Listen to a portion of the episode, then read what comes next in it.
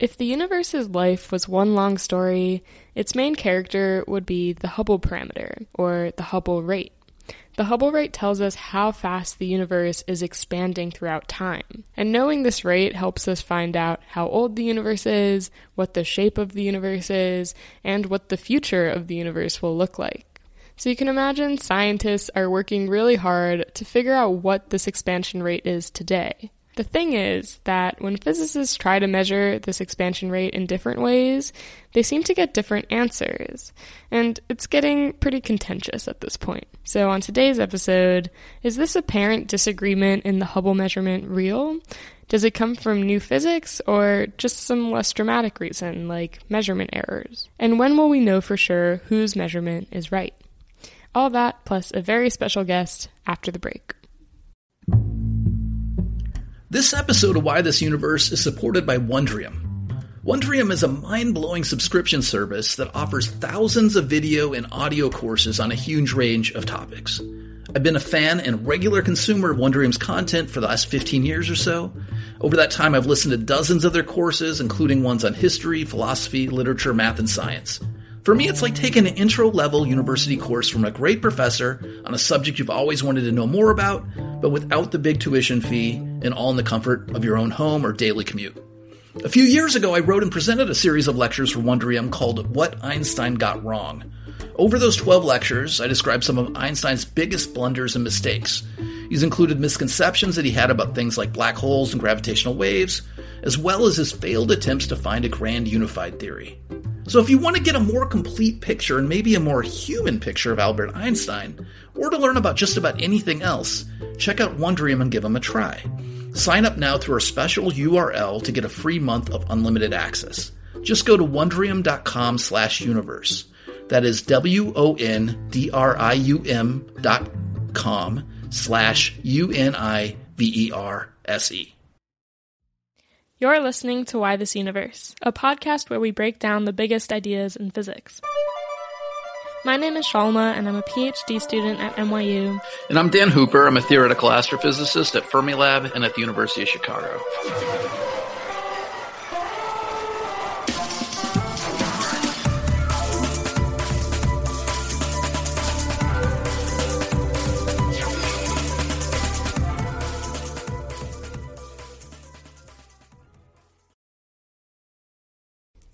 Before we dive into the divisive measurement itself, let's go back and tell the story of why this number, the Hubble rate, is so important. The story starts with general relativity, our best understanding of the force of gravity. This theory revealed that space in its entirety must be either expanding or contracting, depending on the matter and energy content of the universe. This result came straight out of Einstein's field equations. This realization set the stage for the science of cosmology, because you can imagine that whether our universe is expanding or contracting has lots of implications for its past and future.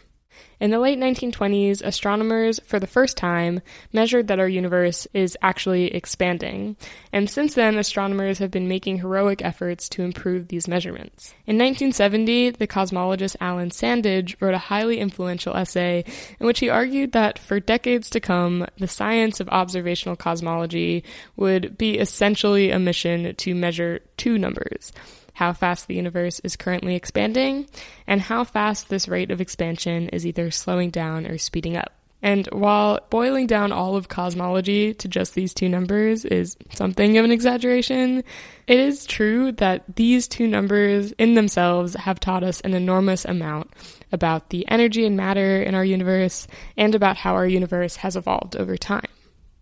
Today, in this episode of Why This Universe, we're going to talk about one of these two important parameters, the current expansion rate of our universe. We also call this number the Hubble constant. And we have with us today the cosmologist Wendy Freedman, who is one of the most important figures in the history of making these measurements.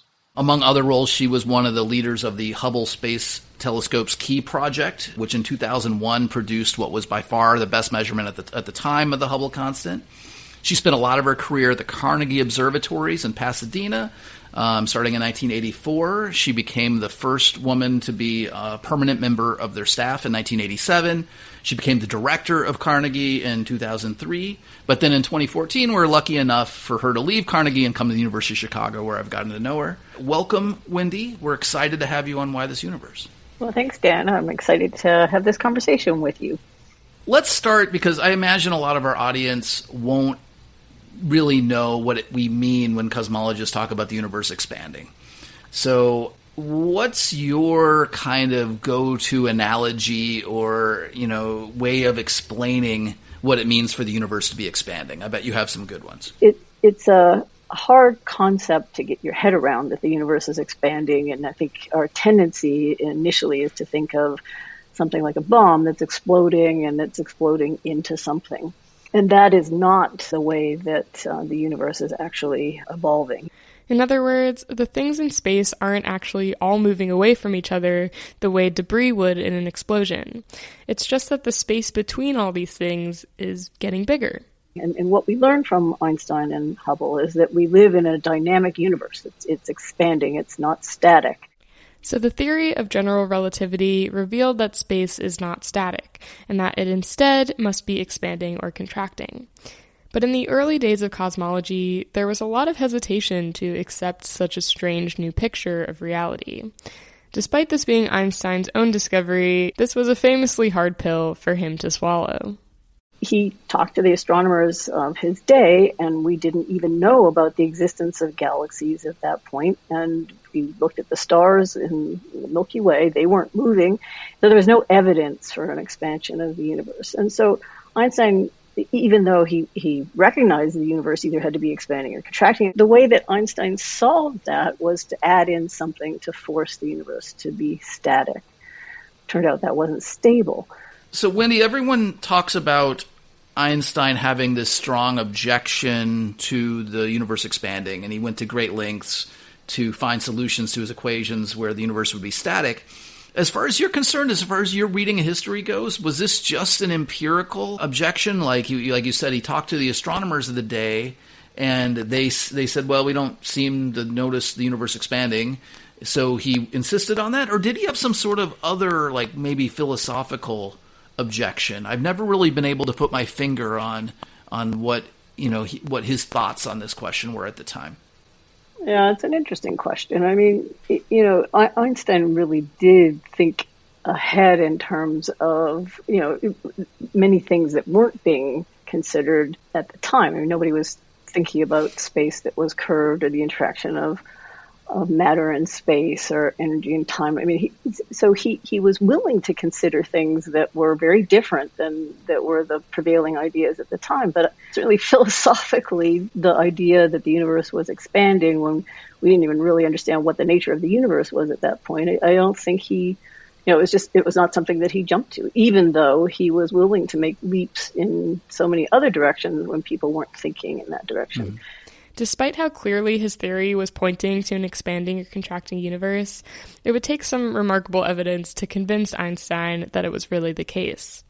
And that evidence would come in 1929 thanks to Edwin Hubble. Hubble and others discovered that galaxies far away are moving away from us. And the farther away a galaxy is, the faster it is moving. The, the implication of Hubble's uh, discovery was that if we look back in the past, then galaxies would have been closer together. And if you extrapolate them farther back in time, that would have implied a time in the universe when, when uh, matter would have been very densely packed. And it would imply that uh, the universe had a Big Bang beginning. So, studying today's expansion of the universe doesn't just tell us about today, it tells us about the universe's origin and where it's headed. So, another thing I wonder about from this time is, is it seems like a remarkable coincidence that in you know the late 19 teens, Einstein puts together all the theoretical work to show that the universe needs to be expanding and then, what, you know, just a little over a decade later, we measure it. Why were those things? Why did those things happen at a similar time at all? Why why weren't they separated by, if not decades, hundreds or thousands of years? You know, is it just a total coincidence that these two things kind of unraveled on the theory and observational side, such in such close proximity to each other?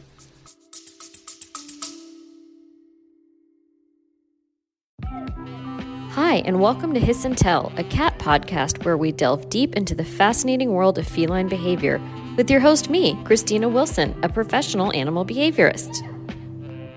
Each episode features insightful discussions with leading veterinarians, dedicated researchers and scientists, experts in cat behavior and training, and so much more.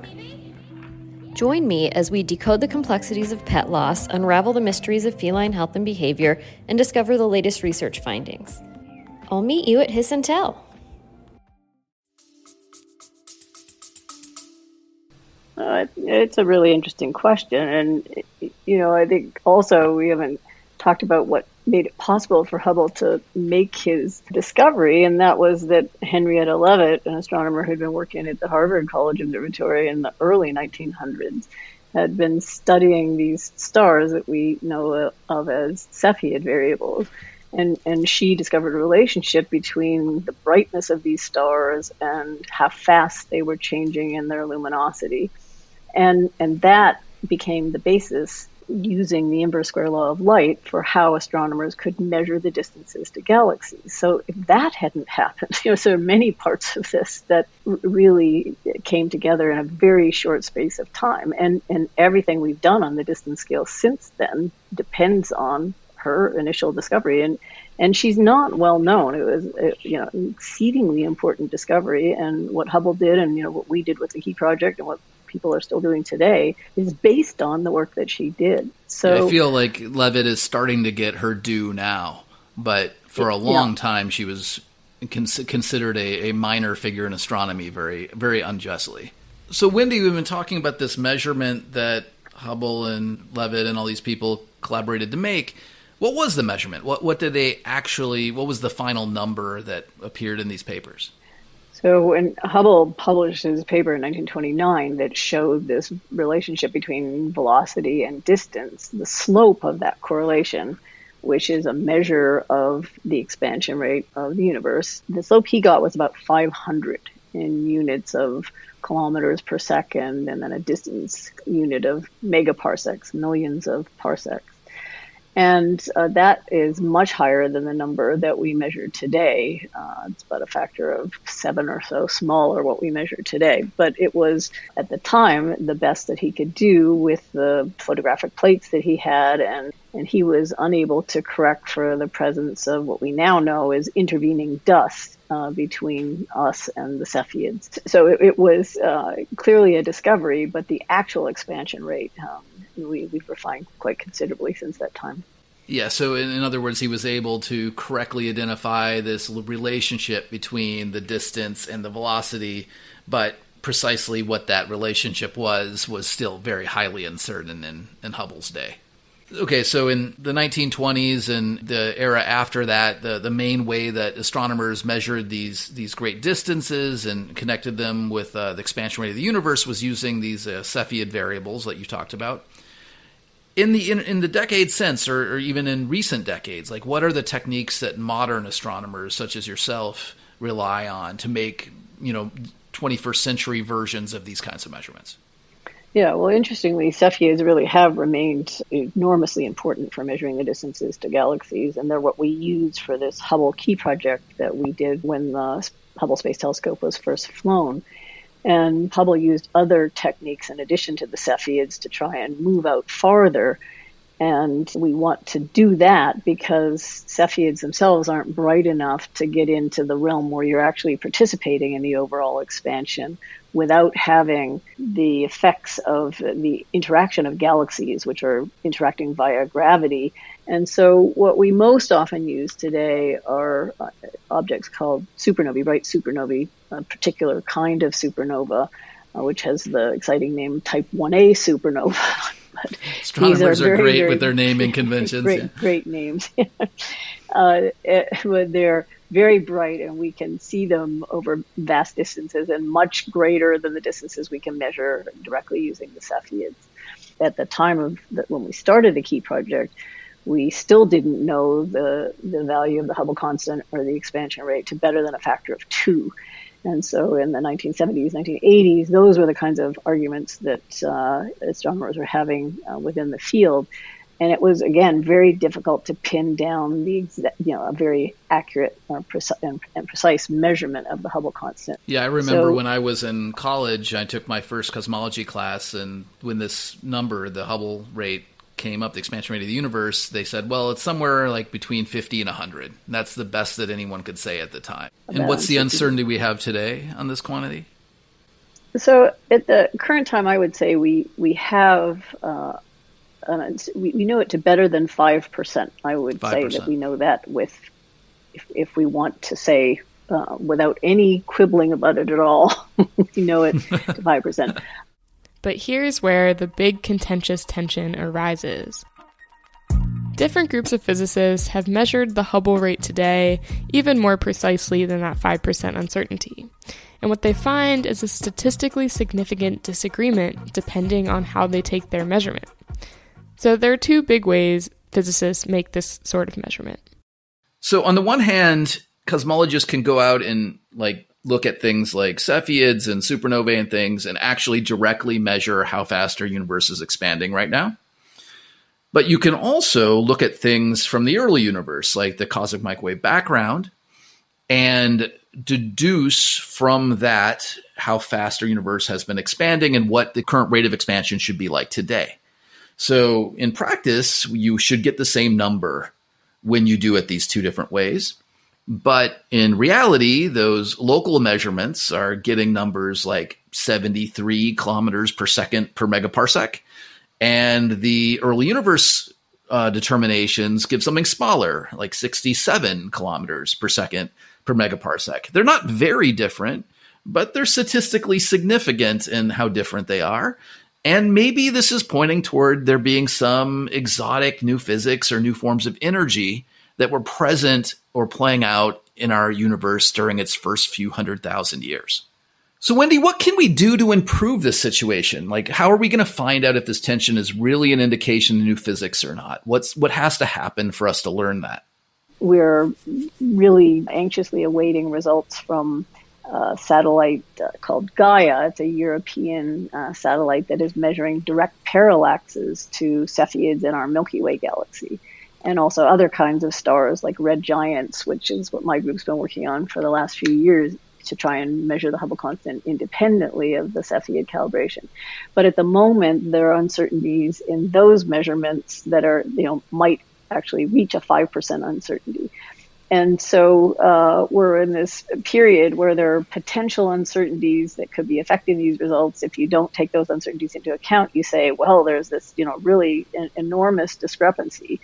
And it's like any time when you're at the forefront of a field, you don't know what data are going to be left standing by the, end. you know, when, once the fog clears and you have um, a, a really clear signal that um, the systematic effects that you need to worry about have been taken into account and are at a level that are small enough to claim uh, a significant discrepancy. So that's where we are now, which which is kind of an exciting time because there's this potential that we're we could learn about new physics in the early universe, but at right. the same time, we want to make sure that we're not just learning something astrophysical about the Cepheids themselves or still some uncertainty in the calibration. One possibility is the way we measure the Hubble constant has some biases or some problems in it, and it shifts the answer a few percent in one direction. Another possibility is that the way we extract the Hubble constant from the cosmic microwave background observations are biased in some way, and it pulls it in the opposite direction. And in either case, we're bringing them into concordance with each other.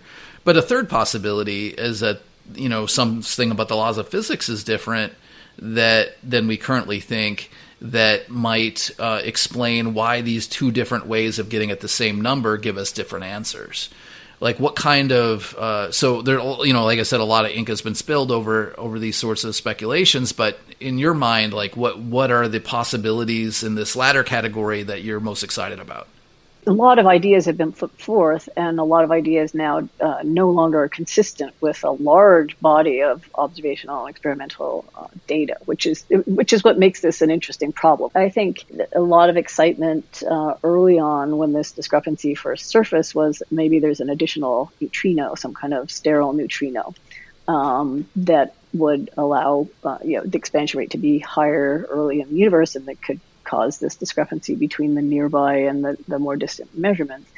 And, and that doesn't now seem to be consistent with the really precise measurements of the fluctuations in the, the power spectrum of the microwave background and a number of other things that have been looked into and another possibility especially early on people were excited about the idea you know, we now know that there's a dark energy component in the universe and that's causing the universe to accelerate in its expansion. So maybe, the, you know, we don't know what the dark energy is at this point. That remains a mystery. So maybe that could allow for some difference between what we're measuring if you had to look at all these different options and you know I, am a odds maker at vegas now and i'm your best friend and i say wendy we want to take bets on what's going to resolve the hubble tension give us your best possible numerical estimate for the probabilities that it's a problem with the Cepheids, it's a problem with the C- the cosmic micro background determination, or it's some sort of new kind of physics, something exotic that we don't know about.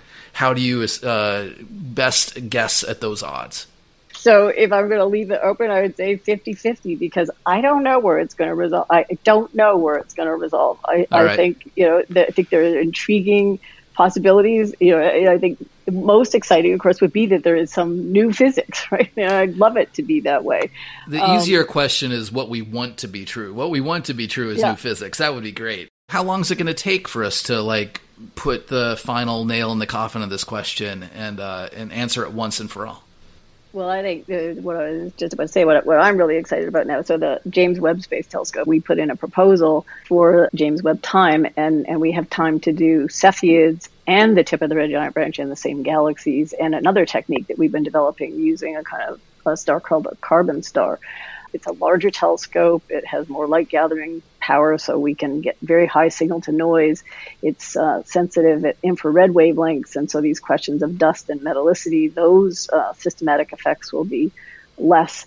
So, so for uh, the non-astronomers in our audience, uh, telescope time is kind of the uh, the currency we deal with among astronomers. Uh, you know, you take these big public telescopes that many many scientists get to use, and you apply to get you know everywhere from seconds to hours to days or whatever on, on these instruments. Um, I'm for one glad to see that James Webb's time is going at least in part to this uh, important question of the Hubble constant. Yeah, I think it'll be fun, and I think you know all these issues is do the better measurements using both techniques agree um, uh, or not, and, and and the other is Gaia, the parallax satellite. Uh, they will have further releases of data over a longer time baseline, and their systematics will come down. Right. And then even farther, further uh, in uh, along the horizon, there will be, uh, for example, the Giant Magellan Telescope, which is mm. a optical 25 meter telescope that will be based in Chile, which University of Chicago is a partner in. And truly gargantuan telescope, right? Yeah. Yeah, which will give us very high resolution and again uh, allow us to measure galaxies that are even more distant that we can measure now accurately, but also getting at these questions of, you know, is there crowding of images that might be affecting the luminosities that we're measuring for the Cepheids? So there, there are a lot of things I think in the next few years that that will help this problem enormously. And, and, and we do need to understand it. I can't uh, wait to see how it all plays out. Me either.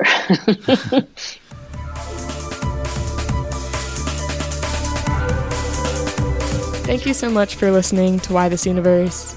If you want to support us more and get access to some exclusive content like exclusive interview clips, Ask Me Anything episodes, the opportunity to ask us questions, and a free sticker, you should definitely join us on Patreon.